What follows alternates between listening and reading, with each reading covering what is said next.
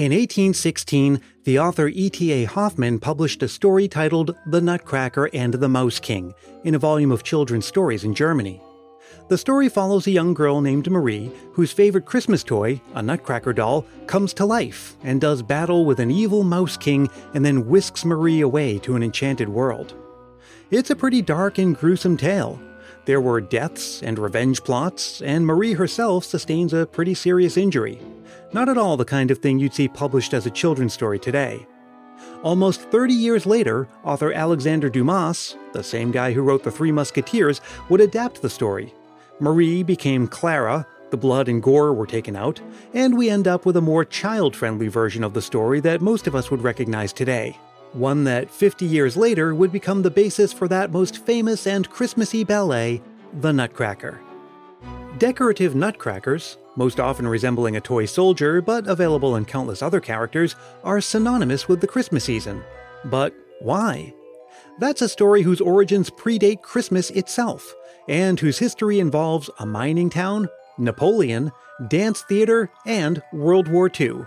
So let's get cracking. I'm Brian Earl. This is Christmas Past. You may have noticed that I've already made a couple of references to nutcrackers with a qualifier. Nutcracker doll or decorative nutcracker. Because, you've probably noticed this too, most of those wooden Christmas nutcrackers you're likely to find today are missing something important, namely, an ability to actually crack a nut. Try it yourself, but you're likelier to crack the nutcracker itself than you are to crack open a nutshell. They were used to only to crack nuts up until people started collecting them just for decoration. That's Arlene Wagner. She's one of the founders and the curator of the Leavenworth Nutcracker Museum in Leavenworth, Washington. She's also 98 years old. I am 98 years old, yes, uh huh. She also bears the distinction of being the first ever guest on Late Night with Conan O'Brien back in 1993. The Leavenworth Nutcracker Museum is a major tourist attraction welcoming more than 30,000 visitors a year. It's even recognized by the Guinness Book of World Record for its massive collection of more than 7,000 nutcrackers, or, as Arlene puts it, nutcracking devices. Okay, nutcracking devices. But nutcracker, nutcracking device, why is that a distinction worth making? Well, because that distinction is actually the very beginning of our story. And I do mean the very beginning. Because for as long as people have eaten nuts, and that's a really long time, they've needed a way to crack them open. And it would be a while before we'd invent specialized tools for cracking nuts, and later intricately decorative versions of those tools. Our prehistoric ancestors used nut cracking stones. These were stones with a little divot carved into it so that a nut could sit on the stone without sliding or rolling away. Another stone was placed on top of the nut, and with pressure applied, the nutshell would crack. Now, metal nutcrackers with a hinge go back to the 3rd or 4th century BCE. But let's get back to Arlene's comment about people collecting Christmas nutcrackers that don't actually crack nuts. To get from prehistoric nutcrackers to the present day, we've got to connect quite a few dots. We've already taken care of one. People eat nuts, so people need nutcrackers. That has nothing to do with Christmas, but it's necessary groundwork. So, what is the connection to Christmas? Well, mostly the timing. The nuts ripened in the fall. They were ready for Christmas. So many of the things that the nuts went into were Christmas items. You know, Grandma had to have them to make all of her cookies and things. Of course.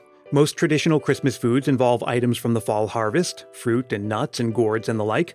Certainly, nuts would become a common sight in the house at Christmas time, and as a result, so would nutcrackers. But then again, so would other kitchen items like rolling pins and bowls. What makes nutcrackers in particular special? Well, it had to do with people getting creative with nutcrackers made of wood. Early wooden nutcrackers were simply two pieces of wood fastened together with a strip of leather. They were strictly functional. But soon there would be wooden nutcrackers with intricately carved designs. By the 15th century, we see the earliest known examples of figural nutcrackers. And this would grow into a tradition of creating a wide variety of figures. All different kind of figures. Hunters, kings, uh, soldiers, bishops, and monks, and all kinds of animals. Napoleon. Napoleon is, of all of the historical figures, Napoleon is probably the most popular. we need to take a little step back and think about the idea of a figural nutcracker. No matter the figure, the idea is usually the same.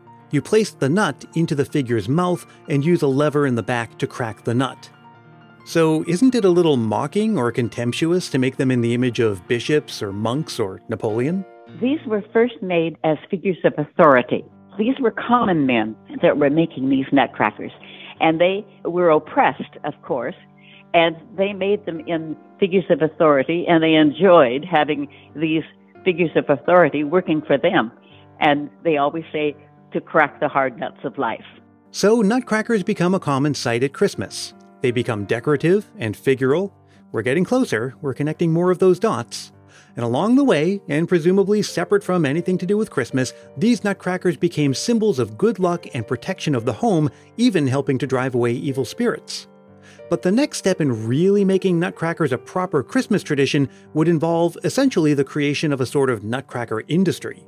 And we see the beginnings of that in the 17th century in the town of Seiffen in Germany. It was a mining area. They used to, to do the carving just as a hobby in the evenings. And then as the mines became depleted of the ore, then they used their hobby as their way of making money. And some historians cite these particular specimens from Seiffen as the first examples of what we'd recognize today as a Christmas nutcracker. They were most typically in the figure of the familiar toy soldier. The Seiffen area would go on to become known for producing all manner of Christmas related items, and it remains so to this day. It's absolutely a marvelous place to visit. Those nutcrackers made by the craftspeople of Seiffen were still hand carved. But in the next century, we see the first examples of nutcrackers produced on a lathe. By this time, figural nutcrackers have become very common in Germany and very popular at Christmas time.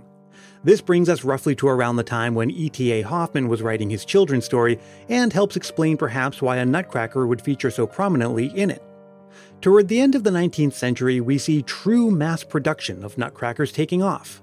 And it all started with a German man many refer to as the father of the nutcracker, Wilhelm Füchtner. And he first made a production, and he would put them together along with different uh, hats and different accessories and make different figures. The Füchtner family today are in their sixth generation of making nutcrackers. About 20 years later, the Nutcracker Ballet debuted in Russia. It wouldn't become widely known in America until 1944 when a production debuted in San Francisco. And around that same time period, we saw American soldiers stationed in Germany sending German made nutcrackers back home. So, as ancient as nutcrackers are in general, or as old as decoratively carved ones are in particular, Christmas nutcrackers as we know them today have only been around for a few centuries, and they've only really been a mainstream part of American Christmas for a few generations. And of course, along the way, they became more of a collectible decoration rather than a functional tool.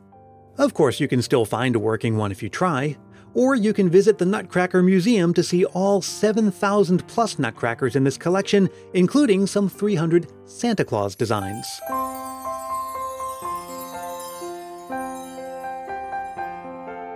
Well, maybe you have your own nutcracker collection.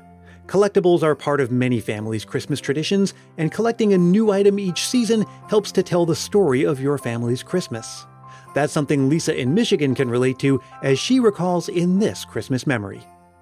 When I had my firstborn child, I decided to buy them an ornament every year.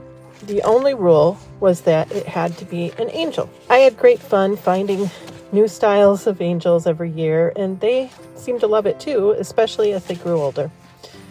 When my oldest was 12, I and her, their stepdad ended up having triplets. So our ornament tradition suddenly grew to include a reindeer style for one triplet, snowmen or snow women, snow person for another triplet, and then stars or snowflakes for the third, depending on what was available that year. It's been truly wonderful to watch each of my kids embrace their ornaments and kind of grow up with them. While I expected to end the tradition when the kids left home, my oldest made it clear that wasn't acceptable. For them, Christmas isn't Christmas without a new angel ornament from mom. So, what Christmas memories are coming to mind for you as we begin the 2023 season? Share it with the rest of the Christmas Past family. All you have to do is record yourself speaking into your phone's voice memo app and send it to ChristmasPastPodcast at gmail.com. Keep it reasonably short, clean, and family friendly, and be sure to say your name and where you're from. Christmas Past is produced in wonderful Willow Glen, California by yours truly, Brian Earl. If you're listening in real time, this episode arrives on Thanksgiving Day. So happy Thanksgiving. I'm looking forward to spending another Christmas season with you, with new episodes coming out on Mondays, Wednesdays, and Fridays, and of course, our annual Christmas in Review that'll arrive on Christmas Day. And there might even be a couple of bonus episodes here and there. So stay subscribed so you don't miss anything. Thanks so much to Arlene Wagner and Lisa in Michigan, and as always, thank you for listening. You can drop me a line anytime at ChristmasPastPodcast at gmail.com, and you can find me on Facebook, Twitter, and Instagram and let me invite you to join our private Christmas Past Facebook group if you haven't yet. And hey, if you're really feeling the Christmas spirit, why not help more people discover the show?